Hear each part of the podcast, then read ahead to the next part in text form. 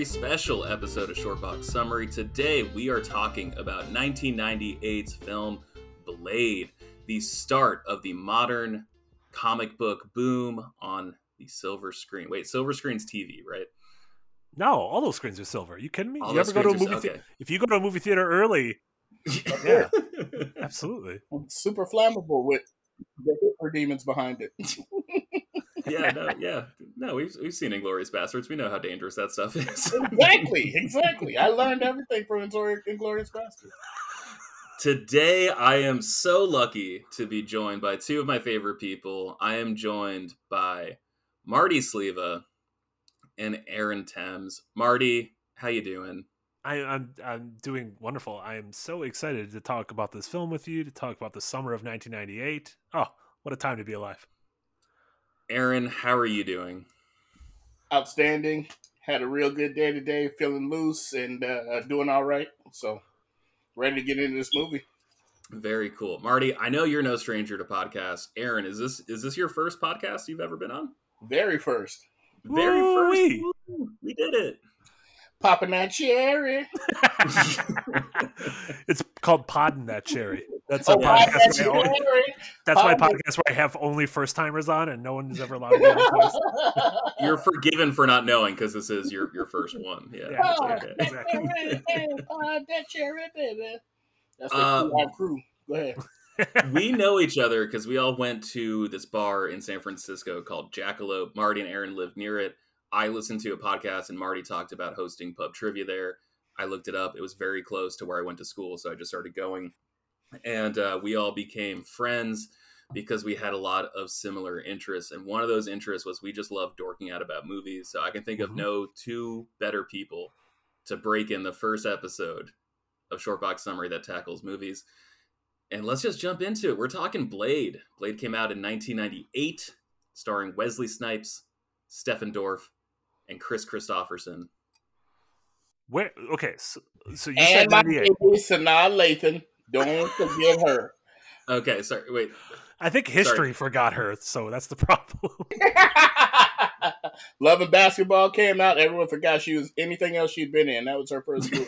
she was really good in that. so good. So August '98. Give me where, where? How old? Are, where are you at in life, George? Where are you at in life? August 1998, I am one month into being eight years old. I thought you were going to say I am one month old, and I was like, I am- no, you were I am drinking underage in that bar. I am I am one month into eight years old, and I am just on top of the world. I believe this was the summer that I got Pokemon Blue for my Game Boy Pocket. Uh, I was about to start fourth grade, third grade, one of the younger grades, one of the single digit grades, Mhm. and uh, yeah, I was living on an island off the coast of Maine, not all that different than what I'm doing now. But yeah, I was just enjoying uh, a pre 9 11 America like the rest of us. Was it was it a different island or was it the same island? No, it's the same island. Okay, Uh, I was going I- to say it'd be weird if it was a different island. I'm living about 15 minutes south of where I grew up. hmm Still playing Pokemon island. Blue. Still playing Pokemon Blue. Got to, Yeah. got to, got to catch them all. Uh, A- Aaron, where you- where were you living? Were you living like on an island off the coast of uh, uh, North Carolina? What was going on? No, I was on an island off the coast of Florida. I was on uh, Amelia Island, and I was working at the Ritz Hotel at that time. I just started, maybe about three years in, and so I was working doubles, drinking, partying all night, and taking road trips to Miami and Orlando to spend money. So were you were you like on the ground floor of Blade? Like, did you see Blade that summer? Oh yeah, I went to the theater and saw it with a bunch of my friends. We all clicked up and we all went, and uh, I wound up falling asleep in the middle of it. But I was. hey, when you come from a Huddle House or Waffle House after you just had that full potatoes and everything and been drinking all day, you're like, yeah, let's watch this movie. I'm here for it. Oh, it opens up real good. And then snooze, snooze. Wake up a couple hours later, some more ass whooping. Shing, shing. Yeah. That was Yeah, dope. like, I loved it. oh, they're oh, they're talking about blood science. Okay, this seems like a good spot to just take five. like, This was this was also like a it was kind of like a perfect timing because like we're right in the midst of the the Lewinsky scandal. So like all of our blood's pumping in America. Side We love good note, by the way, I have just started watching Impeachment, and I cannot stop. I'm on episode nine now, and I'm like, ooh, it's so juicy and so good, and all the terrible acting. Oh my god, this thing is amazing. I thought that OJ thing that they did was good. Fuck no, this thing here, Monica Lewinsky was great. I'm a fan of that thing. I, I hope you're looking forward to next season, which is all going to be around Blade's opening weekend and what S- Stefan Dorff was up to. also, his name's Steven Dorff, right? You no, said Stefan. No, that it's definitely Stefan because like that happened. uh There was some joke about that on an episode of Punked. I remember where uh, they kept calling him Steven Dorff to his face, and he kept correcting, saying, "No, it's Stefan. Stefan." Dorff." Okay. Well, then he has to shorten his name to Steph, like Steph Curry does. No, he can't do that now. He can't do that now. He had. It's he not- had. It's not Stefan Dorff. Yeah, he, he had a 15 year window to make it Steph Dorff, and then Steph Yeah. Curry showed up and just completely stole the Steph name. He can't take it back. He missed his. He missed the boat. That is true. That is true. But this was yeah, this was a good summer. We got we had the Lewinsky scandal. We got the Bulls and Jordan just winning their sixth and final title. We're coming right off the heels of Saving Private Ryan. This is right before Rounders and Rush Hour and Saving uh, Oh. and something about Mary. That's Oh my god! Okay, no, you're you're you're come back. cutting you're cutting you're cutting into something. I have the box office numbers for the day Blade came out. You guys I would ready to? I would love. You guys to ready hear to talk about some things? All right. Absolutely, let's hear it. All right, so number one at the box office on August 21st, 1998, we have Blade coming in strong. Number two at the box office, Saving Private Ryan. Mhm. Not a bad movie. That had been, and that had been out for a while. I believe that came out Fourth of July weekend, so that that's like a month and a half into its run. Yeah, but also it was 1998, so there was nowhere to see it besides the theaters. Yeah, Titanic had like eleven months in a row, so it's fine. Yeah. Yeah, nothing mattered. Number three, there's something about Mary. Mhm. Yes, sir. What a classic. Great movie. Number four, how Stella got her groove back. Shit, yeah, Angela Bassett in the two piece. I'm with it. Yeah. Aaron would have you wouldn't have fallen asleep during that movie. I certainly would not have. No, no, no. that was uh that was what like a 22 year old 23 year old Taye Diggs in that movie Something like that. But I know 12 year old would have been down for Angela Bassett, man. Is you tripping? I mean, we talking about her right now. Look at her. Number five, uh, here's a movie, uh, Dead Man on Campus, which was an Ooh. MTV movie I was a fan of that movie. I remember seeing that movie. My dad did this thing where he would just show me like wildly inappropriate movies for my age. Like there was like no filter when I went to the video store to rent movies. Um, I think that's the best way to raise a kid. Yeah, just like any any R rated movie is just like, yeah, that's fine. Like we'll watch it together. You can ask questions about like, you know, gratuitous violence or whatever. Dead Man on Campus, I remember like talking to some older people and they refused to believe that I had seen that movie because I was so much younger than them. And I had to like prove to them through movie quotes that I had seen the movie. And that is just something that stands out from my childhood. Yeah, I grew up the same way. My dad, we watched whatever he watched when he got home from work. This dude would work late night, or, you know, get off late running a restaurant. He got home on Fridays or Saturday nights, and we were allowed to stay up. He immediately switched the channel to whatever he wanted to watch, and we had to watch it. And he was not putting on any filter. We watched Freddy. We watched all them things. I'm telling you, that's the best way to do it. We're so adjusted and normal and amazing right now, me and my brothers. Yeah. Freddy's a tough one though, because that man's all about nightmares, and so that's like uh Yeah, no, That's I a- had I had a a problem with terror it initially, especially with my little brother and my older brother calling me a Freddy cat because I didn't want to watch it with them. that's and, then, really good. and then That's my dad good. jumped in on it. Aaron, you being a Freddy cat for real? Why don't you watch a bro- movie with the rest of your brothers? I'm like, God dang. Well, it's, it just sucks because like you can run away from Jason, you could run away from what's his nuts Michael and Myers. Scream. Yeah, you can run away from all those guys. Ghostface. I yeah. I gotta sleep at some point. You know. but when I dude. saw it, the slasher and the blood stuff, that never stopped me from sleeping. You know what I mean? It was creepy stuff that kept me from sleeping. So for me, to watch RoboCop and to watch, uh, you know, the Nightmare on Elm Streets and all of those things when I was young, it wound up being just fine because we used to watch Shogun Assassin or Lone Wolf and Cub when we were Mhm. young, and that shit was no problem. We would laugh at that blood. So yeah, Yeah. It wasn't Freddy being a murderer that bothered me. It was Freddy being a fucking weirdo that bothered me.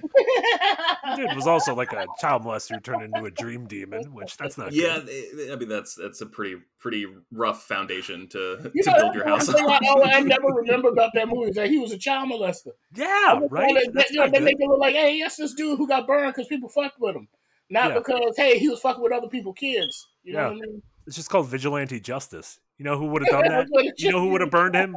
Blade would have burned him. with one of his swords? Yeah. Yeah.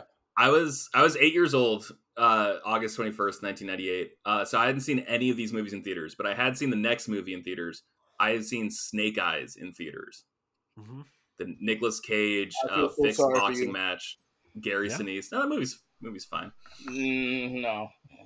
Uh, we know, number we know s- how we feel about Snake Eyes, so we're not going to talk about we're not going to talk about Nick Cage. First off, Yeah. that movie, movie, if it's called Snake Eyes, is supposed to have the blackface ninja from G.I. Joe. We just now getting the Snake Eyes movie. That other stuff was poppycock before then. When you said blackface ninja, I was like a ninja.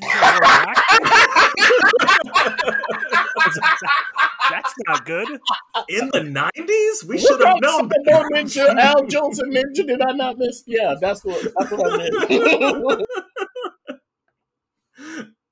All right, number seven. Number seven on the box office. Ever after a Cinderella story, the Drew Barrymore Cinderella thing. Uh, number eight, a movie called Dance with Me, which I actually don't know off the top of my head.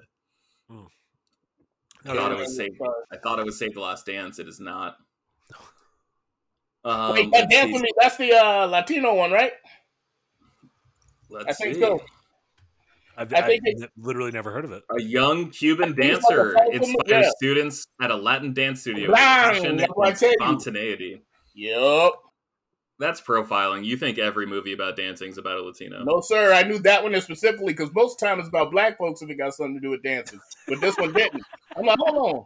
How I wanna call you- dancing- I want to call you out, but the movie I referenced was Save the Last Dance, so yeah, I get it. Uh, she was white, but she was the only white person in that movie. Uh, let's see, number nine, Halloween H two O. Hell yeah, Josh Hartnett, yo, Yeah, it was him. Was it Busta Rhymes too?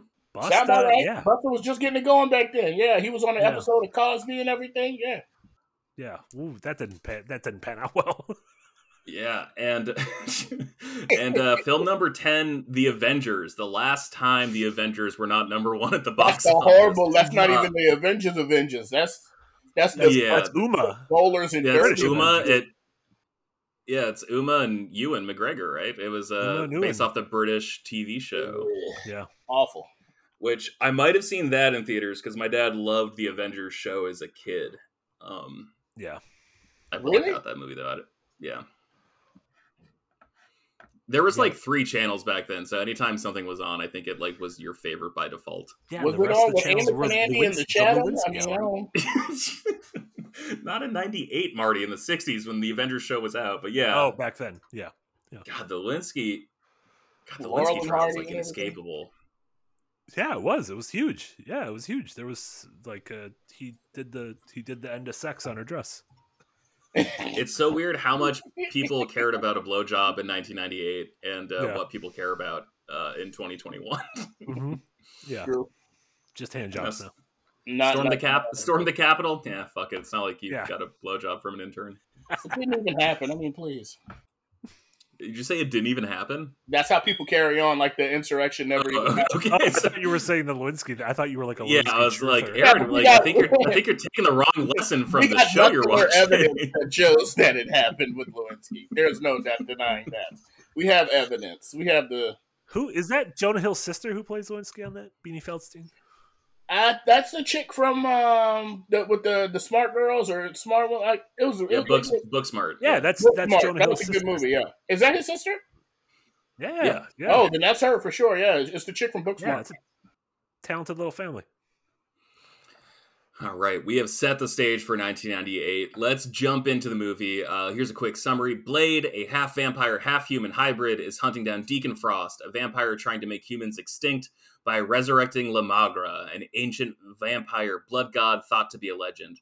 Along the way, we meet his allies Whistler and Karen, and together they try to stop vampires from becoming the dominant race on the planet.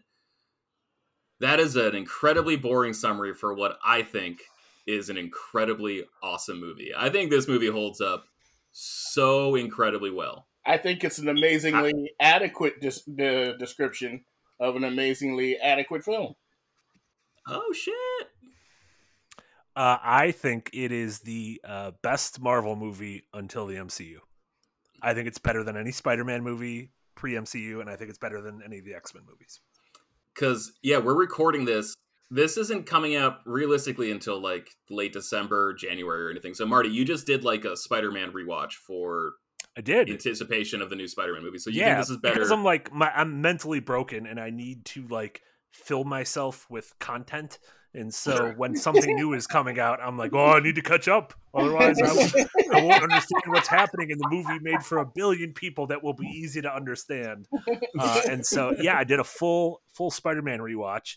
So the three Tobey Maguires, the two Andrew Garfields, and then the uh, the the modern Tom, Tom Hollands. Hollands. Uh, I think Blade is better than any of the uh, Tobey or Andrew movies. Absolutely, and wow. I think it's better than all the X Men movies as well. Wow. Yeah. I don't know about that. That's a good one. That's a hot take. I don't know if it's wrong because this movie fucks. This movie's really good. This is Does fuck. This movie's just this a, movie really good. But this movie's an, this movie's just an action movie with with comic book themes. It's not. It doesn't even feel like a comic book movie. Mm-hmm. No, it feels like a really good action movie with. We can argue about it later, but but in my opinion, we got peak Wesley Snipes. Like yes. I, in my mind, this is peak yeah, Wesley man. Snipes, and and I, I I think he is so charismatic, and him leading this movie, and it's clear he like really gave a shit about it. Like not necessarily the source material, but like really getting into this character in a way that we don't see a lot, and and I don't. I think this came at just the right era to where maybe it leaned a little too heavily on on CG and stuff because this is when everyone was like, "Oh, it's post Jurassic Park. Let's figure this shit out." But so much of it was still like practical effects, and and man, I think the the action scenes look great, and and anytime him or Whistler on screen are ooh, a plus in my mind. Yeah, Kristofferson's a beast in this movie. He's really mm-hmm. good. Um, yeah. Yeah, Aaron, you, you, you think it's adequate? Why uh why doesn't it live up uh to, to Marty's lofty review? Well, in my opinion, like I uh Wesley knocked it out the park like always, and you're 100 percent you're 100 percent right, Marty. It was prime Wesley. Like he was, yeah, double nickel, Madison Square Garden good. That's how good he he you know. And uh, he's always been a scene stealer to me, even from the Spike Lee movies he did. Like mm-hmm. anytime mm-hmm. he hit the screen, he's the focal point, and he steals every scene to me. Been a big Wesley Snipes fan forever, so to see him as Blade, I was over the moon. Grew up loving uh, vampire movies and ninja movies. I got a ninja vampire that's a brother lighting shit up. I'm with it. It was so good. This seems like um, a movie um, that would have been tailor made for you. Like, and it, it like seemed that way. It did. And when I was mm-hmm. young, younger, it was out of this world. You're right.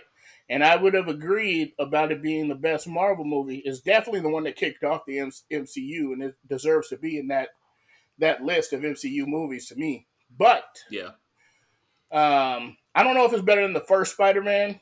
I'd agree it's better than all the other ones. I really liked um, that first Spider-Man, but that's because I I really like Willem Dafoe. I'm a huge Willem Dafoe fan, oh, and I always wanted to see him as a supervillain, and he did it to perfection to me. Um, yeah, he was great. not only that, I was actually in that first Spider-Man movie when they went to the ring and fought Bonesaw. I was holding the O on the Bonesaw sign, and then you flip no, it, there's no mercy, and I still had the O, but that's because they didn't want me to make no mistakes. But I was in Spider-Man One. Aaron, yeah. I've known you for five years. How the fuck is this coming up for the first time? Are you serious? Yeah. It's 100% insane serious. to me that you've never brought this up. Like it is insane day. how many times, how many like countless hours we've spent together. yeah, just talking about the most random pedantic bullshit. and this is the first time you bring up that you were in Spider Man. That's because I forget about that scene in Spider Man. We've, spent, we've spent so many hours arguing about Maggie Gyllenhaal. Yeah. One of those hours just could have been spent with you being like, "Oh, by the way, I'm in the scene with Macho Man." It could have been that seven minutes, that that, that three minutes it just took me to tell you. You're right. I forgot yeah. about it. Yeah, what, what was Macho Man Randy Savage?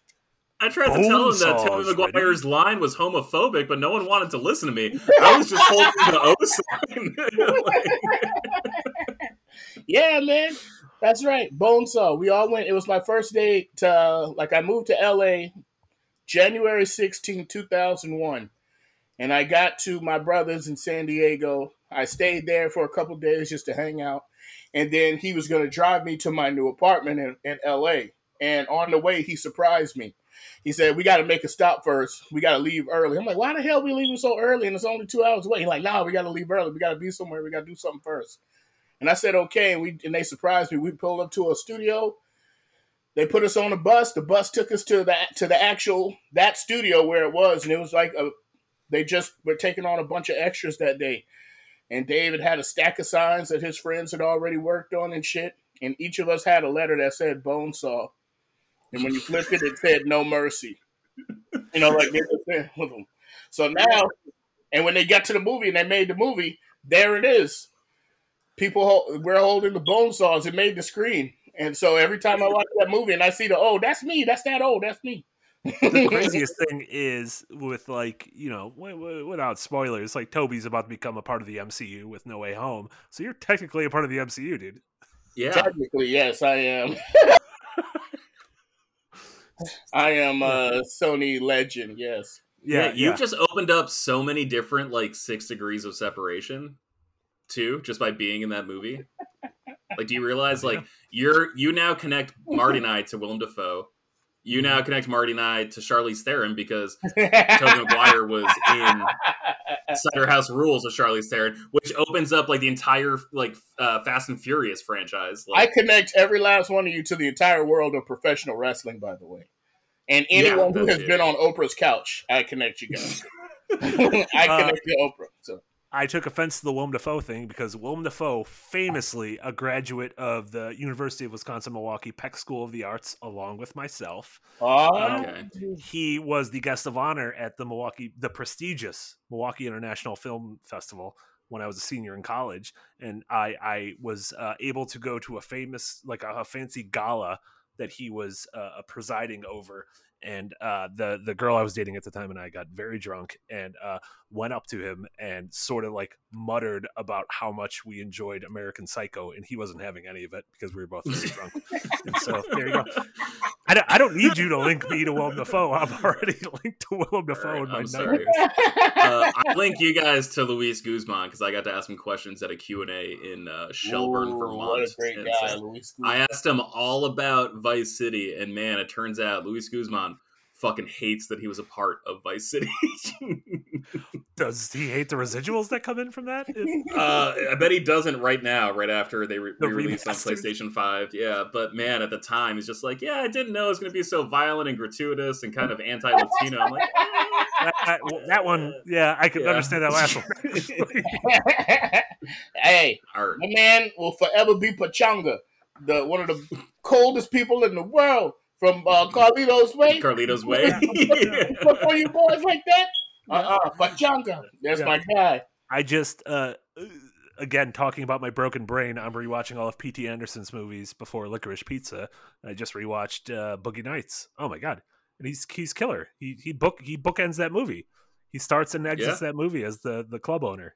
Oh, also, Doctor Octopus in that movie too, as uh, probably like one of my top five, top three favorite drug dealers of all time. yeah, speaking of the MCU, yeah. You know really what? Good. I was really happy that they got him back as Doc Ock. I like what they're doing with that. That's a great yeah. idea. Yeah, I mean, my close, our close personal friend Willem Dafoe is in the movie. And... yeah. Sorry, yeah. your your friend, not my friend. Both of you have connections to him, not not me. I apologize. Yeah. so I'm no, the weakest. Um, I'm the weakest going back to Blade, I, I I um I liked Blade a lot when I first saw it, and I was stoked to watch it again because I'd seen it multiple times. But due to this pandemic and just watching so many movies and everything else, when I rewatch it, to me, it's cool, it's fine, but I don't think it's out of this world now. And especially when you talk about like that CG, that shit look like cartoons now. For me, the best will all it'll never stand up to the melting face from Raiders of the Lost Ark. That shit was amazing because the actual face got melted. Someone's face got melted, and that shit looked better for a reason. He does Right. not walk around with this cherry pie suits that these motherfuckers is wearing in this Blade movie. Anytime a man get a hand cut off, you see that cherry pie hand that come up on top of it. That shit don't look right to me. You remember Master Skies? When man had that cherry pie suit on? That's how that shit looked. It looked like a I do. I do remember the Master You, Disguise. you do exactly. Yeah. Everyone remembers that, I- that wonderful piece of cinema. That shit's incredible. But when you when they shot Do my man need up to with all be the the one to tell you that those men weren't Nazis and that man didn't have his face burned off. He was a no, no, a face was melted. It was not that man's face. They created a face and they set fire to it, so it actually melted. It was not a CG. It was not computer. It was a real face being melted for real. One of the best things I'd ever seen. That is my standard for special effects. Does it look that good? Does that face get melted? And no, Aaron, I don't not. know. I don't know how to tell you this either, but those weren't real snakes. Those were actor snakes. Those were snakes pretending to be snakes. That's No. fine. I'm not Yeah, worried about those snakes. pretending to be there- snakes. There was I a seen was seen way better snakes. I know a real snake. They'd be outside. there was a There- screen actor strike and they crossed the picket line. So it went to cabs. I was gonna Uh, make a joke that it was supposed to be spiders, but they were on strike for better wages, and that's why they did snakes. That was gonna be my joke. Great minds. Uh, it is funny that you mentioned that because uh, this is one of the very, very few movies directed by Stephen Norrington, uh, who one of the few movies he directed after this was The League of Extraordinary Gentlemen. And Yeah. he had such a terrible experience with Sean Connery that he s- said, I'm never going to direct a movie again. And he hasn't. Steve Norrington, uh, although this is his most famous movie that he's directed, uh, he was a special effects guy, and and he worked on Alien and Aliens, so like he was a Yeah. practical effects guy, and I think there are a lot of good practical effects in this movie. I do agree yeah. that it when it leans into CG, it ages awfully. Yes, yeah, but that's but that's now. When we saw it back then, we thought, oh, that shit was so dope. Yeah, yeah. That's what I'm saying. Like looking at it now, it did not hold up. Mhm. Not The- only did it not final hold up, scene, yeah. eh, it was fine. You know what I mean? I, I felt like the movie was fine. I didn't think it was. I don't know. So it just didn't grab me or carry me or make me want to watch it. I'm like, oh my god, I know I could be doing a puzzle right now, but it didn't happen. I focused and I kept watching, I mean, and I was puzzles like, are yeah, great. all right. Yeah. Well, what's weird is like I think the worst CGI, uh, it all had to do with the blood. Like it was like the liquid effects. I thought did not age very well, and like not just at the end of the movie when Blade cut Deacon Frost in half, and then he like recombined or whatever. You know, cut his arm off, and then like his hand grew back. Like it wasn't just that part. It was like the blood dripping from the ceiling looked bad. Oh, after You know. sprinklers and stuff, yeah. Uh, no, not off the I sprinklers. disagree like at- with that. Yeah. No, at the end of the movie, like when like the blood was like they it was just like really Oh. bad CGI of them like dropping onto like the Yeah. the twelve like uh I got Pure you. I know what you mean. families or I was like gonna that. say that From the opening feeling, scene it was is- weird. Yeah, it was crazy. Like, ew, that's nasty. So I believed it when uh, uh, early on. My bad. Okay, I got you. uh but man, like I thought this movie did a really good job of balancing like body horror elements with not going too far. So like there's first off like the uh, let's let's just jump into it. The, that opening scene I think is probably the best opening scene until The Dark Knight maybe like in in a genre movie like in, until that bank heist scene. Mhm. That blood rave is fucking incredible. To me it feels like the scene you film in order to show to a studio to be like hey this is the movie we want to make and then they Yeah. see that and they're like oh here's you know dozens of millions of dollars to finish the movie because this scene is incredible Yeah.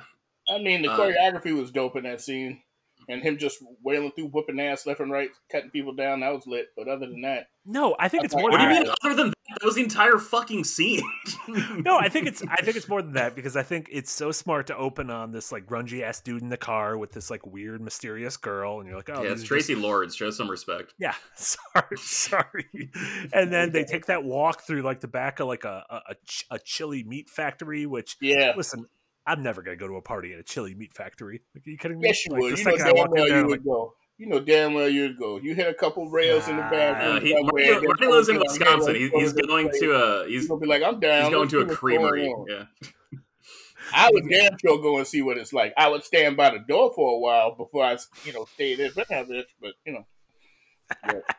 but I do. I, I in my mind that's like a really like a really smart and economical way to like set up uh, uh, a world a, a tone a character you get the little cameo of deacon walking by and then the reveal of blade himself with you know all the blood coming from the sprinklers and the guy kind of crawling on the floor and all of a sudden he gets the blade's boots like that's just like an all-time reveal for a superhero like i i that's a very that. I good love- reveal for a superhero. That's fair. Yeah. I like that.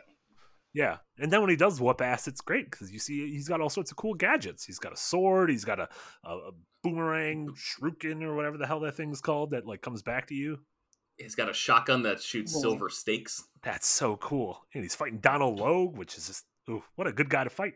Yeah, who doesn't want to punch Donald Logue? Um, I think it does a really good job too of like capitalizing on at the time anyway, like suburban fears of the city, where like it was just like a super sexualized woman in the beginning, like grabbing the guy's dick, and like what kind of guy wouldn't want someone who's like sexually aggressive? But it's just like you know, it, it's just like such like a morality lesson. It's like don't trust those girls who are sexually aggressive because they're fucking vampires. They're probably vampires. Know. Yeah, and then it goes to like like you said, like a meat packing factory, like the free like refrigerator section, which totally seems just like a Nine Inch Nails music video at the time, mm-hmm. right? Like, does it, it seems like the perfect stage for uh for like a David Fincher project. Yeah. And then it just explodes from there and you're just exposed to like this crazy underground world that like just stokes like the fears of of the city and, and all this stuff. And like it god, it's just so fascinating how they teed it up in the beginning.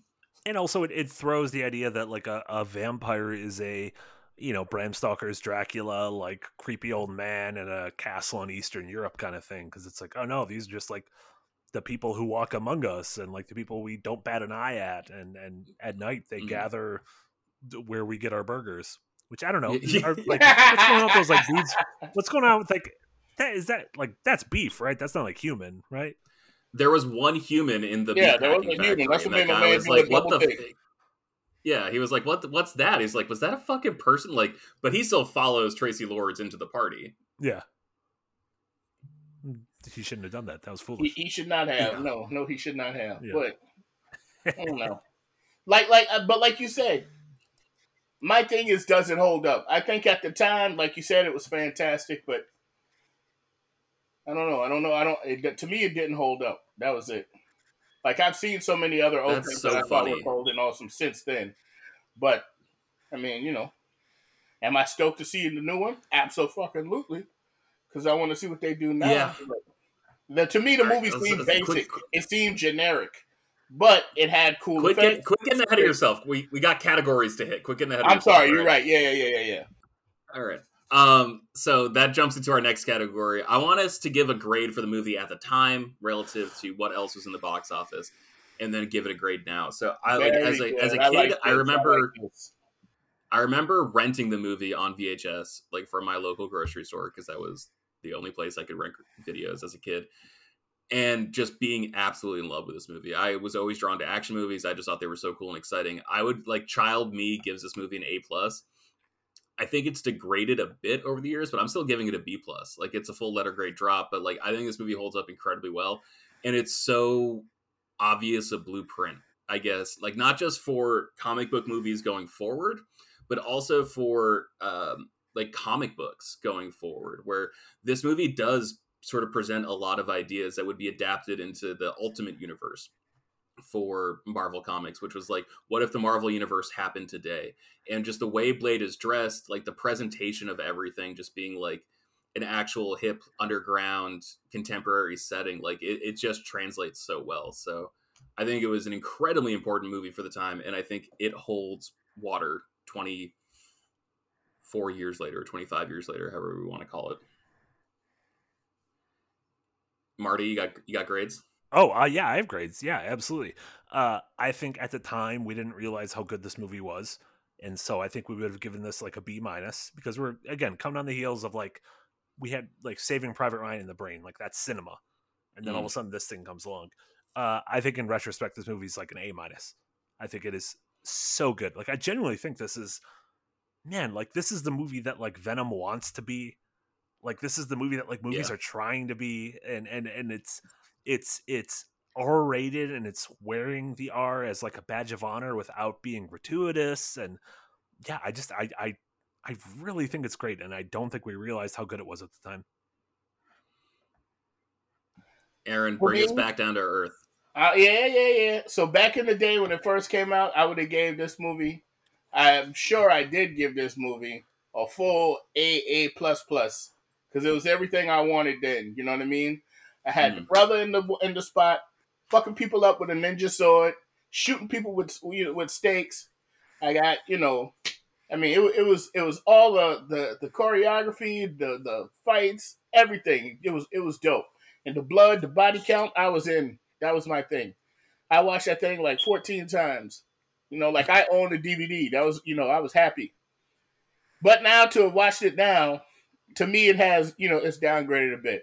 Now, it's downgraded from that AA plus plus that I gave it to initially. So for me, it's downgraded to like a B minus now, Okay, which is still a very good grade to me.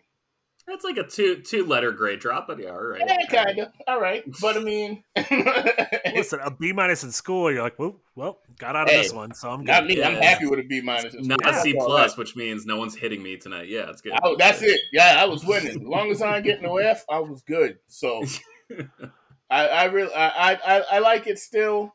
I'm not gonna watch it if it's on TV again. You know what I mean? Like it's not like, hey, the remote stops here. I got to see this again. I don't feel that way about it. But initially, when it came out, I was all about it, and all the way until last night when I rewatched it, I was still about it. So All right. The lesson is never rewatch movies. yeah, that's not true. I rewatched so much stuff and I love them more. So this one may have had a chance to. All right. I have a list of lines from the movie. I want to try to figure out the best line from the movie. To me, it's a no brainer. So I'm, yeah. I'm- I'm- I'm, I'm, I had to come up with some candidates. I think it's a no brainer too, but I had to come up with some candidates. So, uh, first one that stuck out to me was when Blade was captured and uh, the goon picked up his sword and he just said, Look, guys, I got his pig sticker. and then the sword just cuts his hand off because it's got like, you know, blades that pop out if you don't turn it off. Yeah. That's my that's my first one. That was a Uh, one. second, immediately after when Blade uh, reveals that he had a microphone in his ear, and then Kris Kristofferson blows up a wall and destroys dozens of pages from a historical religious document. It might be a war crime, who's to say? But he just goes casually, "Catch you fuckers at a bad time." Great delivery from Kris Kristofferson.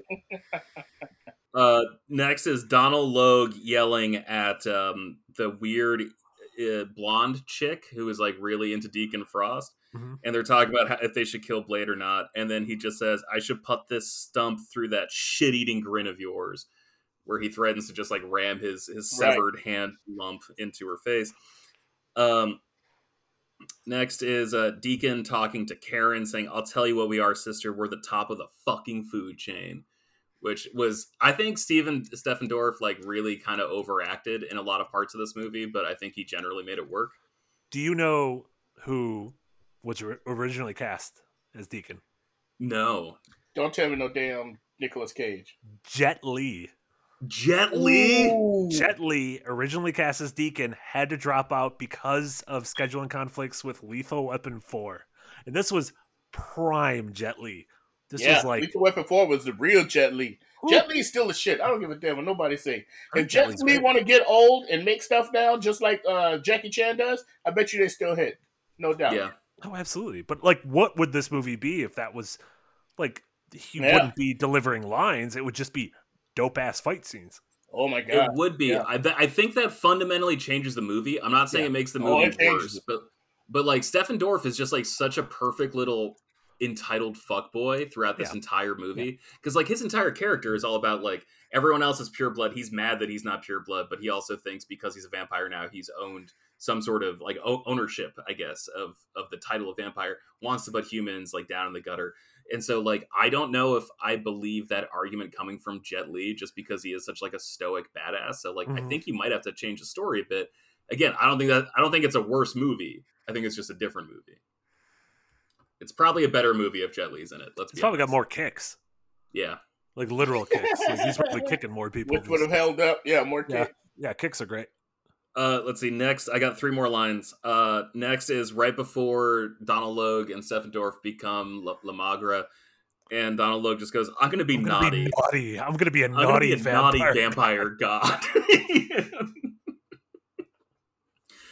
Uh, the next is a line that's not delivered, but it's Blade thinking he cut Stephen Dorff in half, and then sees him like recombine, and he just turns around and silently goes, "What the fuck?" No dialogue whatsoever, but you just see him mouth the words. And then what I think the line of the movie is: "Some motherfuckers are always trying to ice skate uphill." About to say that's the only one it could be. That's it. That's, Yeah. the, that's the only one it could be. D1. That's It's D gotta one. be. Yeah, that's Yeah. like, and apparently that was ad libbed, or that was like something that uh, Wesley came up with on set when like Yep. talking about the character. And hmm yeah, That's the what most a, what a line. Snipes shit I heard. That one Yeah. could have been. He could have said that line in in New Jack City, and we'd have been like, "Yep, it fits here too." Yeah. You could have said it in "Coming to America," and he would have been like, "Yep, yep sounds great." yeah. Uh, probably couldn't have said it in Major League, but Oh, couldn't have said it in Major League. said it no, Major couldn't League. have said it in Major League, but could have said it had it said to him when he tries to like steal second and comes up short, and the guy tags him out and goes, "Some motherfucker's always trying to ice skate uphill." Tags him out. He could have said it for someone who was trying to throw him out and couldn't. okay, all right, Oh, yeah. yeah. I also, don't know why. It, I don't know why I didn't think of that. the judge, could, the judge could have said it to him when he uh, was found guilty for not paying his taxes. if you were the judge and you said that shit to him, oh, that's that's that's that's cold. That'd have been great though. That's the perfect time. Yeah. Um, that's that's all I got for best lines. Uh, we It's did the gonna the grades. one. We're Right. consensus on that one. We already know. Yeah, it's gonna be. I, I, I think it's got to be. That I do really stuck- like Donald, Donald that stuck out to me. I'm naughty one. Like the, Donald Yeah. Logue is like a like Loki. We'll get to it in a later category, but like like a low key MVP of the movie. Yeah. Are Um, you saying he's see. like Loki in the movie? No, low, low, low-key, God damn okay. it, low space key, low height. By the way, every time y'all say uh Deacon Frost, I think Deacon Fry, which is Sherman Hemsley's character in the TV series Amen. So like Deacon Fry, Deacon Fry. Oh, Frost, Frost, Frost. I can't I did it. not think we were gonna get a Sherman Hemsley. uh, uh, reference here. So Well, I mean, no podcast is complete without a Sherman Hemsley reference, is it? All right. I have some Sure. questions that are specific Please. to content in the movie, but before I get to that, um, I, I just got to ask: Was this movie made too early, too soon, or at just the right time? uh, I think it was too early. I think that's it, the reason is we didn't appreciate this movie because we had Batman and Batman Returns in in the er- late 80s to early 90s Ugh, and yeah, then all of a sudden we had like a, a lull where like no one knew what to do with superheroes. Yeah. and we got this movie and it still it wasn't for the mainstream because it was r-rated and it was a character not a lot of people knew and it wasn't until you know x-men a year later that people started to figure out what was going on. So i feel like had we gotten this movie a few years later it would have been sort of received in that post x-men spider-man world as like this is i think it's hands down better than daredevil or fantastic four or Yeah. elektra or like Ghost again Rider? before the You think it's better Ghost than Ghost Rider- Rider? Yes, I think it's better than Ghost Rider. also, I believe that might have also been directed by uh, the same guy, Shout out, Donald T. Stephen Howard. Norrington. Yeah, Ghost Rider Um, was so bad. Ugh. yeah. I think it was. I think it was before its time. It's also, I feel like if you see this and then think about how uh, one summer later we had The Matrix, it's it's interesting. I think this movie came out at the perfect time because I Mhm. think it, it's sort of like wet a lot of beaks. I think it's important that it was kind of like an underground hit. Uh, I think just by adopting such like a weird segment of subculture, it, it made it more interesting. Like it's got like that just before Y2K vibes where like everything is like it takes place like at the perfect moment just after the fall of East Germany and the fall of the Soviet Union and just before Y2K where like it really is like an exciting time where like the future feels a little unwritten and so like it's a little bit believable that there is like a secret segment of vampires out Yeah, I there kinda like that. like ruling Yeah, yeah. everything um I think this movie is the missing link between two other movies. I think it's the missing link between The Matrix, which would come out a year later, and also They Live. Like I think this movie fits pretty perfectly between those in like a, a nice little marathon. I would have said Lost Boys and Matrix, but yeah. I think Also yeah. works. This Also almost works. feels like a movie that would have been a much bigger hit in the '80s had it like had this come out in the '80s. And granted, obviously Oh, a lot of I'd stuff had to be different, but sure. yeah, yeah. But also, I don't think there's anything about this movie that was unmakeable in the '80s too. Like, like I don't know what was holding them back in the '80s, except for I, I guess like Oh, you don't think it was unmakeable? no, no, I don't. No, no, I agree Um, with that. Yeah, yeah, yeah, absolutely. I think you could. I think this movie could have easily been made, like Aaron said, fully with practical effects, and there are some really good practical effects. The Yep. morbidly obese guy in the bed with the, and then the Pearl, Every time- yeah. yeah, every time you jab someone with the with the with the serum and it makes them kind of explode like the Oh, that gave me major Akira vibes too. That- absolutely body Yeah. horror. Yeah, yeah, that was that 100%. was awesome. Yeah, It made me think of Live and Let Die when they killed my main man Yaphet Kotto, Mr. Big. Oh They my shot him with god, that yeah, inflatable Kotto is so good in Live and Let Die. That's the best Also, I had to rewatch I all the a Bond movies before. Yeah. Uh, That's the best it. one. I They, had they, they, them. they, they called this car a pimp mobile. What kind of shit? like this is thing like, oh, he's driving a pimp mobile. Y'all dirty. He ain't even a pimp. He just, y'all fell for the okey doke. To me, I think it came out at the right time, just because um, I, I wanted to. It's definitely something I wanted to see. I'm glad we got to see it then. Um, I think it would have been great had they brought it out later. I think that, like you said, Marty, I think they could have brought it out before even, and I think it would have been dope.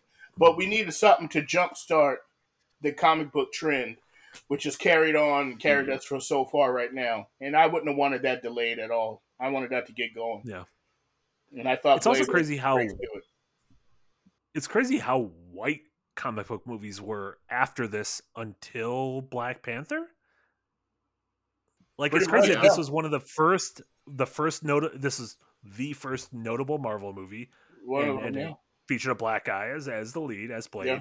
and then we had Nothing. forty movies until we got to Black Panther. Right. Well, that It's- and it's also insane. like we had two, we had two more Blade movies, and those got increasingly white too. Like Blade Yeah. Three had like It's a Ryan was it? Reynolds movie. Ryan It was Reynolds. Ryan Reynolds with Jessica Biel. Biel, and then who was a wrestler? Triple H. Triple H. Thank you. Ah, yeah, yeah, yeah. That being said, Blade Blade Two is good. Blade- That's Guillermo del Toro. So like Yeah. Blade Two is like the shit. Yeah. Well, yeah, Um, Guillermo's the shit. We love Guillermo. Mhm. Aaron, I gotta ask because there was a lot of like Eastern influences in this movie. Like there's that one Yep. scene like right before Blade goes and does like the final uh takedown, like tries to like storm the base and get Karen back and stop uh Deacon from summoning La Magra, where he has like this really quiet moment where he cuts like the uh the root off a flower, sits at like a little desk and has like a little piece of incense going. So it seemed like there is like overlap between the black community and Eastern influences. You want to talk a little bit about that because this is the first time I remember seeing it really as a child, but like I know there's a lot of uh influence back and forth there. Black folks, of I mean, not that I'm taking the man will speak for all black folks. I'm just obviously, saying, me obviously, growing up, obviously not. yeah, yeah, Uh, well, me I, I know, up that's the thing. I'm not talking to you as a black person. I'm talking to you as Right, Aaron, right. who I, I know. you. We've watched a lot of kung fu together at bars. Like, Like Yeah. that is to me, kung fu is like mother's milk. You know what I'm saying? Peanut butter and jelly. That shit is a staple of life. You know what I mean? mhm. And so it was always like even in the old black exploitation films, there was always a brother who knew karate or something. You know, the karate dude. It was Jim Kelly. All of these dudes was doing sidekicks or roundhouses on people and Mm. fucking people up left and right. And so for me, of course, you know, like like when I got any little bit of money, we would go to the Green Dragon, which was a store over here that would sell ninja supplies. You know what I mean? and so you know, I got have a I had a briefcase full of uh throwing stars. You know what I mean? Just because I would go buy nunchucks and uh, buy these nunchucks, I'd buy a side, whatever money I Mhm. had that would get together. I'm going to the Green Dragon, I'm gonna buy something sharp. You know what I mean? so, and that sure. was it. But I wasn't the only one. There was a lot of people who felt that way, and in my community, it's a lot of like they look like the Wu Tang Clan. We Exa- all love those movies. You get home from church on Sundays, Kung Fu Theater is on, or in the middle of Saturday before all the games would start, Kung Fu Theater would be on. You know what I mean? And so Bruce Lee and um, Sonny Chiba, and all of those things that we used to watch back in, you know, uh, Bolo Yeung, and you know, and, I mean, they, Enter the Dragon is the first thing to throw us on there like that. You Yeah. see Enter the Dragon, you got Jim Kelly in there, like, whoa, whoa, that's Jim Kelly, hot potato. Mhm. That movie is Into the that Dragon. movie is fucking. Inc- I Yeah. actually thought about including Enter the Dragon on this like podcast Bro. scheduling because like it it kind of feels like it fits in too If any 'Cause, movie like, that- that movie as an- my heart, it's Enter the Dragon.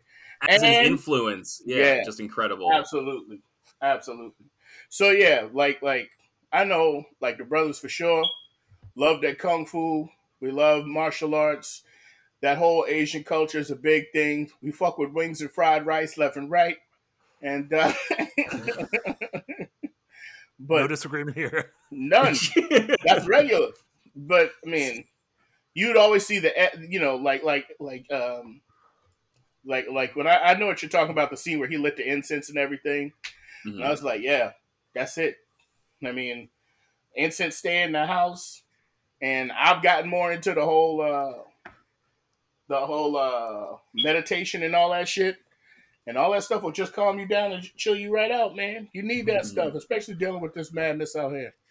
Yeah. But- Yeah, and I, I also think that was uh that was like an early version of like nerd culture that permeated everywhere. So like you know, in the same way now you look at like But we I don't think it's nerd culture. I think it's just culture. Period. No, but at Like, the like there's a lot of things at I the- would click into nerd culture, but I don't. I don't think that is.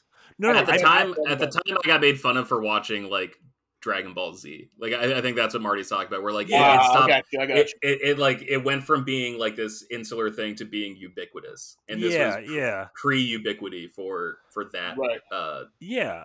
I mean, nerd I in the same way that it's like a, a lowercase n, as in it's just, I guess, genre culture. So it's the Right. same way Yeah, that, yeah, yeah. Uh, you know, uh, video I games. you where meant you have nerd Game of Thrones being now. shunned by everybody else because I was like, if that's the case, no, that's not true. Like, you know, No, that- I mean, people was everyone I knew, like everyone loves Bruce Lee. I don't know who's Yeah. more loved, Bruce Lee or Bob Marley. I don't. I mean, these people are loved, loved. Like everybody you come across loved them. So I mean, That's because they didn't live long enough to be hated. So when you, when, you, when you die that young, you're able to make it out. Fair Yeah. enough. um, I just realized something. I take back what I said earlier about this movie could be made earlier. I think Why? the country was way too wrapped up in the AIDS epidemic to accept a movie with like all Oh. all all this blood transference. That, that's something I I, wrote so. wrote, da- wrote down in my so notes. because where- would you because you look, you would got to the- look at your audience and who, who it was made for. It wasn't made for people who are uptight about AIDS. It's made for young people who want to see the blood, who like the comics, who want to see action movies. It was made for that uh, 18 to 35 demographic. Then people don't give a shit about what's going on with the AIDS. Everything. But but I think it's it's less. Do they like? I don't think those people are going to care. But is this movie going to be seen as an allegory for that? Which like I don't think the movie is at all. Like the movie's not trying Yeah, to be an allegory for that. But if this movie would have came out within the year that Magic Johnson, you know, uh, came out and has made his announcement, would have suddenly have been like, oh, this is a movie trying to make an announcement. Especially with Deacon Fry Yeah. licking blood the whole damn movie. Yeah, Yeah, would have been right. like, is trying to make a statement? Like, Yeah. Hold on, let, let's uh let's go to this That's rave, get blood showered on us, and then we'll go get our hepatitis shots. Like it'll it'll be fine. Yeah. That being said, I even think now watching it in 2021, I'm like, ooh, they're not wearing masks. That's not good. Don't go that. Every movie I see now, I'm like, ooh, you're gonna go to a restaurant without a mask. they are literally dancing with Miss Rona. Yeah. She's There's a lot- there lot of getting pe- lot of people Rona. there. We're gonna have a good time in here. Me and Omnicron gonna come through here. Don't it sound like a a, a, a Transformers name? Omnicron or whatever the fuck. Oh, it totally called? does. Yeah. Oh I'm pretty god! sure Omnicron was a transformer. Literally, I think the way you're saying it was a transformer. Unicron. That was it. Unicron. Yeah, it's, it's Unicron. It was Unicron Orson, was Orson Welles Unicron. Yeah. Uh, let's see. I got two more questions about the movie. Uh, what do you think hurt more? Blade getting all of his blood drained to summon the blood god, or Blade finding out that Stephen Dorff was fucking his mom? Uh, what do you think hurt more? oh, got to be the mama fucking. It's gotta be. Fucking my mama, gotta be. It's Gotta gotta be be. fucking. Yeah. Yeah, because That's my he's like, yeah, first he's when you find out pain. she's still there and you ain't she ain't dead. That's the 1st Mhm. one. That's the first kick in the nuts. Then you find out she over here banging this one.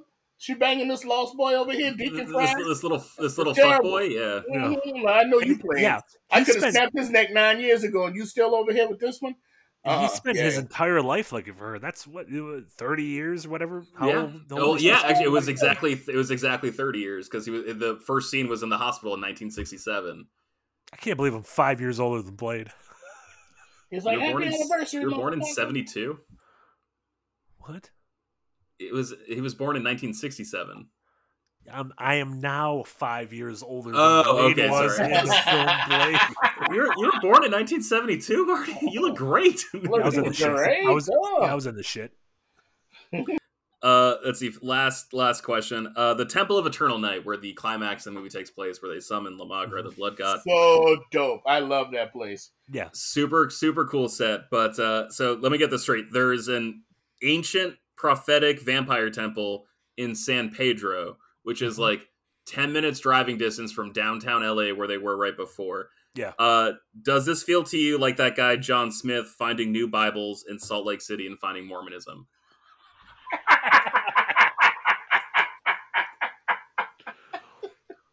Oh, it's a little too convenient that vampirism is all set around Los Angeles, where all of you live. Yeah, well, not just that, but it's just like every elder vampire was literally Eastern European or like Eurasian. Um, I think there was one American pureblood guy during like the entire sequence that were shown. Yeah. But there's just like this ancient god summoning temple just conveniently located in the shipping district of LA. Yeah. Right. Like the, the, the temple should have been like Sumerian, Mesopotamian, like cradle of civilization. It should have been, you know, somewhere there. It shouldn't have been. Yeah. you know, That's true. the- That's fair. fu- I would have even like accepted like in Mexico, like as like an ancient Aztec sect or something. Like But it- it's, yeah. it's May- one of maybe maybe that It's rounds up to maybe. Yeah, maybe I don't know. maybe maybe they had settlements up I north. think- Who's to say? I think there's a lot of history in Temecula. Yeah. uh, let's see. Besides that, uh, what did this movie change? Not What enough. did it change? Not enough. Yeah, in my like- mind. Really? I Yeah, think no, that I, I think there was a minute there where we didn't have a lot of dope choreography and and, and fight scenes in movies, and um, I think like like you said because of that we got Matrix, and from Matrix on, everyone was trying to do that shit. Like you Mhm. had to have the best, you know, you had to have a dope choreographed fight scene. Before that, it always seemed like car chases and dumb shit like that. You weren't seeing Sure. people just go off the two pop pop pop side kicks and everything unless it was a kung fu movie or something like that. But I think that's one big There was- there was- There are two scenes that really stuck out to me, like in regards to you saying that, where like they were kind of Blade like stormed the lobby, not unlike the Matrix a year later, but it was like a, just such a smaller lobby, which I thought was, was- really yeah, funny. yeah. Another where thing, it he was was, always like- tied up. You ever notice that? I'm like, how many times they gonna tie this dude up by his neck and just have him like, eh, eh. Like it was like four or five Oh, yeah, times in this of- damn movie. I'm like, y'all going back to that, huh? Y'all Yeah. can't bind him no other way. Come on, dog. uh, there was that scene, and then there's one scene like right after he. Okay, first off, he sucks blood from Karen or whatever, and in such like a long scene that it like made me uncomfortable. Like he's sucking blood from her for way too long, and like it was like a hyper sexualized scene. I That's thought. exactly it, because he wasn't sucking. No, and she, and she was. I think that was the equivalent of the movie sex scene. That's what it was. Yeah. Yeah, that's what it was. Like, all right, here's the sex scene. They got Yeah. to get the sex scene, but let's make it where he's, you know, he sucked the shit out of. her. Also, yeah, this Oh. chick was in Dead Presidents. Let's show her some respect. Um, let's Oh, not make her take her top off for this. He's Yeah. amazing. Um, so there's that scene, and then there's one scene where he's like going through all of Deacon's like little cronies to like get up to him, and it feels like a video game, right? Where you have to take out like all the underlings before you get to the boss. But there's one scene where him and this other guy are just doing like spinning kicks, but they're like three feet away from each other, so they just never touch each other, and they both do like three full rotations, kicking each other, just like the It's- air around each It's other. It's like in Revenge of the Sith, where Obi Wan and Anakin are both spinning their lightsabers like across a table from each other for like an extended period of time. You're like, what are you two doing? Like, what's happening right now? You're just showing off at this point? Yeah. Yeah. Yeah, I do think that it. I think this movie's really good choreography did get overshadowed ten months later by The Matrix. Yeah. And obviously, like the, it's not like the Wachowskis stole it from Yeah, they this didn't 'cause crib were obviously anything, filming it, you know, beforehand. Um, but uh, yeah, I do think the, the the shadow of The Matrix looms heavily over this movie. For sure. I think this Backward movie taught a lesson that wasn't learned for a while because like this was the last R-rated, I mean, eh, discounting Blade 2 and 3. Blade 2 awesome. Blade 3 diminishing returns. But like until Deadpool, we didn't get another R-rated movie. So I feel like we learned like the wrong lessons from why this movie slapped so hard. hmm And I'm not sure Deadpool did. Uh, I, I think Deadpool's good. I don't know. I, I have complicated feelings about Deadpool, but uh, I'm bummed we're not getting R-rated superhero movies like this anymore. Yeah. because I feel like this is of a different breed than Deadpool, and I feel like this is a very different breed than, you know, the if you try to make like a, an R-rated Snyder cut or something. Um, Mhm. and yeah, I'm a little worried about. I don't know if we're gonna get. Uh, we'll have to get to it eventually, but like, what's gonna happen with the Mahershala version? Like, is the MCU gonna be willing to do R-rated? Oh god, I didn't even think about that. But yeah, they Yeah. announced a couple years ago Mahershala Ali starring as Blade in, in the new in, in the MCU as we know it. Yeah, And man, is Blade still Blade without a without a hard R rating? yeah. Um, and I don't like you don't I need gotta to. think we jumping the gun. I think we will get a hard R. They just did the the Hit Monkey, which was very good TVMA. Everyone likes um they like the Logan movie, made a lot of money. Just Yeah, like Logan's the Deadpool big one, movies yeah. So Disney's just gotta find a way to release this on their own and not straight up Disney. Marvel release it straight up some other type of way, but they know that money is coming from there. They're gonna have to do it hmm. at some point. Yeah, and also like, I guess I don't know. I want to spot. Did you guys see the Eternals? Not yet, no. Not yet. I'm I'm I'm I'm dying to see it. I'm gonna see it soon. I just wasn't Okay. sure if I wanted to hit the theaters yet, but Eternals is the one thing that keep calling me to a theater, so I, I might Yeah, have same. to do that shit soon. That Okay. Spider-Man Far From Home. So Okay. Okay. I, I, there's a there's a blade thing I want to talk about now. Now I I'm not sure Not if I want to talk about that. Damn it. Switch. Okay. Damn it. Can't do Eternals. Okay. All right. Well, there you Um, go. and, uh, we we all like this one podcast uh, that we're not going to mention, and uh, we we decided to steal an award category from them, and we're going to change it a little bit just so we're not doing the same exact thing they're doing. But this is the the Matt Prater Award for outkicking your coverage. This is given to the character that does the most with the least amount of screen time. And I think there's a couple nominees. I think number one nominee has to be Kris Kristofferson because I think he's great in this movie. Um, I'm so sorry that he is winning the silver medal because the winner of this award, at least in my mind, is absolutely Donald Logue. Uh, dude crushes it. He is such a perfect '90s bred shitbag Yeah. In this movie. Also, I want him to be like the like shitty second in command in every movie. Like he's so much. This is one one thing the MCU is missing is like that second in command who's just like captivating. That Mm. scar. Which Which end- the Starscream. Yeah. Yeah, needs, like, needs a like- Starscream, Yeah. needs a Boba Fett. Yeah, Yeah, need, yeah. needs someone to command a room like that. Yeah, yeah. And he's so he's so funny, he's so shitty. He's like the God, the scene like the the, the scene in the hospital, like where, where he's like completely burnt so and grody, he's like just scary. melted Yeah. and charred, and then yeah, it's just And it- someone who you want to see get fucked up. Yeah. every movie needs that that. is there's one scene where like he's talking to these two chicks he's like oh you want to meet him yeah i can introduce you to him and he's like Yeah. clearly talking about Stephen Dorff and then um like Stephen Dorff goes like batshit crazy on this one human guy who like screwed him over. And then donald like it just cuts back to him. He's just like god he's so crazy. He's always doing shit like this. He's the best. Like he's just he's like a really good best friend in that regard. Yeah. also a really good kiss ass. Like he just he's he it balances his role Yeah. so fucking weirdly but somehow perfectly in this movie. And i love him. Kris Kristofferson uh an easy silver medal. Uh Yeah, you were he's super just- you were super close um arlie also, jover uh, Whistler. oh, so sorry. Whistler was created for the Spider-Man cartoon. Like that wasn't a comic book character. He Oh, was really? created for Blade's appearance in the Spider-Man cartoon, and they were like, "We got to like give Blade another character," and they're like, "Uh, wow the old white guy who taught him." So Yeah, he can't be doing this shit by himself. You know, he can't go home to nothing. You got to be. yeah i mean ba- batman needs uh morgan freeman you know to, to yeah, help I him believe out. in the cartoon he, He- was in a he's wheelchair. Alfred. Without Batman, Yeah. with no Alfred, he's a loser. Exactly. uh, shout out to John Semper, who is the director and like showrunner for that animated series of Spider-Man. Cool dude. He's got a fun Facebook page. Um, also want to give a shout out to Arly Jover, who played like that blonde chick vampire, Mm. who is such a good, just piece of shit.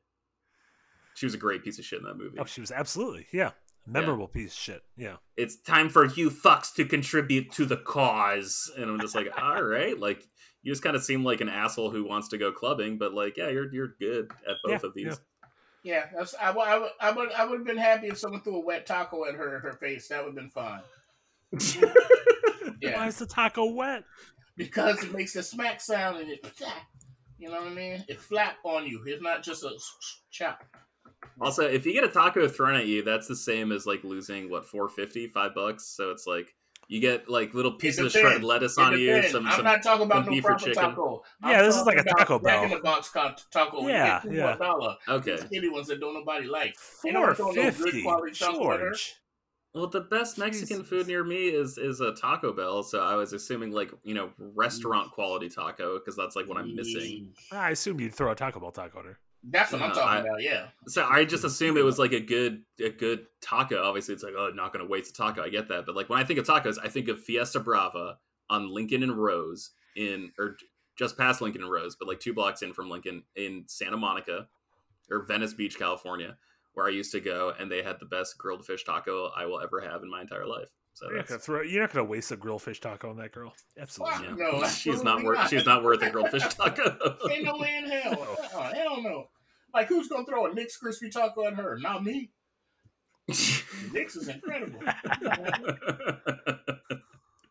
All right. I think we're about to wrap up, but are there any closing thoughts that you guys want to share about Blade before we take off? Marty. Yeah, I, I, I, I think it's an incredibly fun movie to revisit if you haven't revisited it in a while. Um, I think especially if you pull in some of the historical elements, uh, weird tidbits like the fact that uh, Wesley Snipes originally like was highly championing to do a Black Panther movie, like that was his superhero of choice, and it never got off the ground. And eventually, this Blade thing come came along, and he wanted to do that uh, looking into the Stephen Norrington of it all is is uh, super fascinating, and also just kind of where it sits in comic book history. And I don't know, I'm I'm I, I, think it's a really fun rewatch. I'm I'm incredibly excited for what Mahershala does next because I mean I think he's like probably the best living actor, the best working actor right now. Um, and so I'm excited to see what he brings to the MCU. And and I I I, I honestly I hope they somehow are able to tie this movie into it. Like if we're doing multiverse stuff, fucking like let Wesley Snipes be Whistler in that movie. Like that's fine. I don't know. Who Alright. cares? There's no there's no that'd there's no delicious. Yeah, make it make it be- make it Blade Beyond. Yeah. Oh my god, Blade Beyond sounds really good. That's so so good. well, I told uh, George, I didn't tell you, Marty, but um, as you know, my brother's an artist and he's drawn all these wonderful things. And Blade was one of the first pieces that he drew from Marvel that really blew up. It was really, really dope.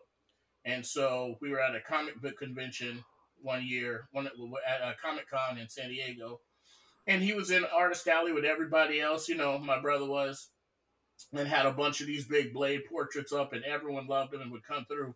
And Wesley Snipes had come through to see these things, and um, he'd gotten to every row except my brother's and didn't make it. Uh, you see people block him off and start walking him out the building, like, "Oh, we gotta go, we gotta go," kind of thing. And I'm like, "Wait a minute, fuck that! You know, this is my brother right here, best one that's ever been." And so I tell my brother, "Hey, sign this shit, man," and he signs one. And you know how crowded Comic Con is. It was my OJ Simpson moment, you know, just not the stabbing moment, but the one where you run through the airport.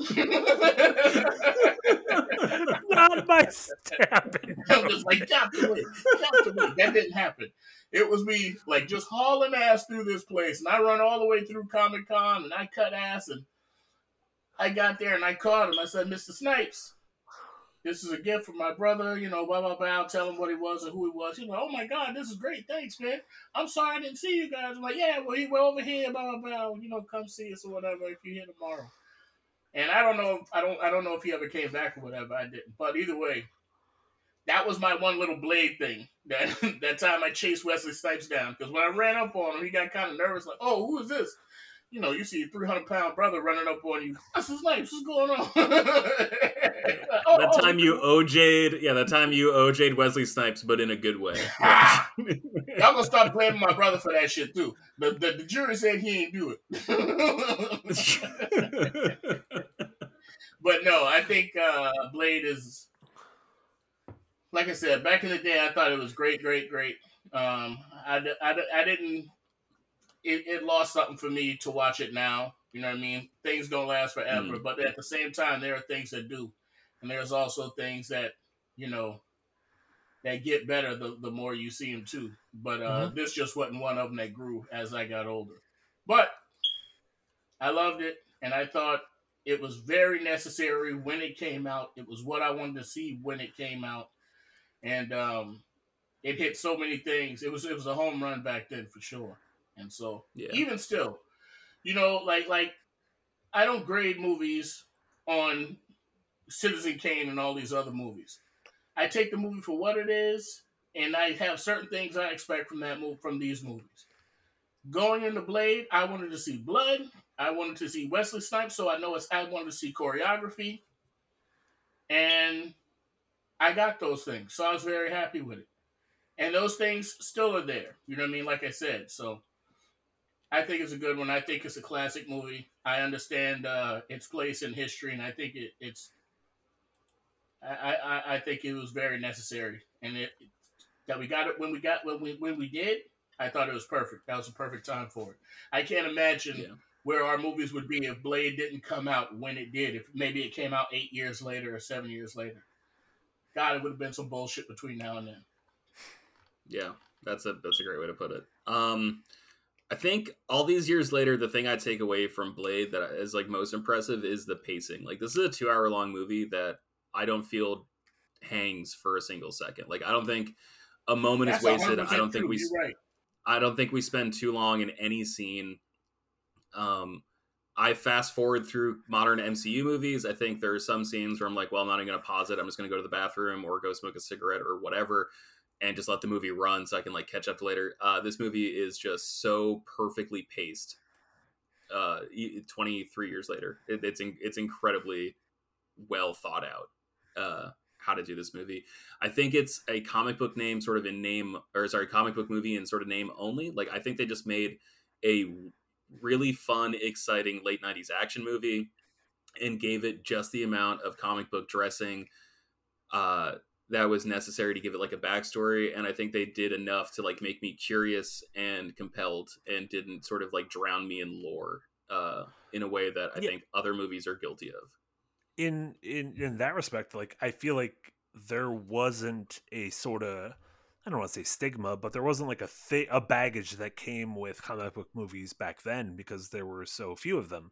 You know, you mm-hmm. had all the like awful, you know, Marvel movies of the 80s and stuff, but then, you know, aside from Superman and Batman, like there was no template to draw from. And so it was able to understand that like, oh, let's just make this like cool ass vampire action movie that happens to have a property tied to it as mm-hmm. opposed to like IP is king and this needs to be the thing that we adhere to. And I think that's that's kind of the timing is kind of what made it special. I think that is the perfect way to put it. Mm-hmm. Um, I, th- that, I think that wraps up. That's everything I've got for this uh, inaugural film episode of Shortbox Summary. Um, Aaron, do you want people to get in touch with you anyway? Do you have a Twitter and Instagram you want people to reach out to you through? If not, uh, that's cool. They can reach out to you through uh, the Shortbox Summary Twitter, if that no, works for you. Don't reach me. I don't like people. Don't reach y'all you. Y'all doing? All right. If you if you want to if you want me to tell Aaron how incredible Aaron is, uh, you can reach at uh, at Purplebird six one six on Twitter. That is the main social account for this podcast. Marty, do you want people reaching out to you, or do you want me to be the proxy to tell Purple tell you Bird six one six? Yeah, that's the, that's the that's the handle. I really like it. I really like that. I like that a lot. Uh, yeah, you can reach out to me uh, at McBiggitty on all the social channels, M C B I G G I T T Y. And yeah, thank you so much for having us, George. Yeah, thank you so much for coming. Marty, you do some writing for video game websites. I can only assume you're going to hunt down a version of the Blade PlayStation 1 game and play it for uh, for an article coming up soon. I literally forgot that existed until you just said this. Okay, cool. Well, I'm glad to help you write your next article. Uh, help, help, you plan it. Uh, I will take a producer uh, like co-credit uh, for Perfect. that that yeah. that next uh, 600 words from of pure genius from Marty Sliva. Uh, thank you so much for listening. Please, if you've made it this far, that means you know how to listen to this podcast, which means you know how to share this podcast. Tell anyone you think would be interested in early 2000s Marvel comics and the movies that help make the comic universe. Uh, until next time, everyone, thank you for listening, and we will talk to you soon. Thanks for having us, Georgie. Bye. Bye, everyone. Thanks for being here. It was nice. I felt like we were back at the bar, back at the Lope, back at Jackalope. Aw, the Lope. The Donald Lope. Yeah, back at Donald Lope.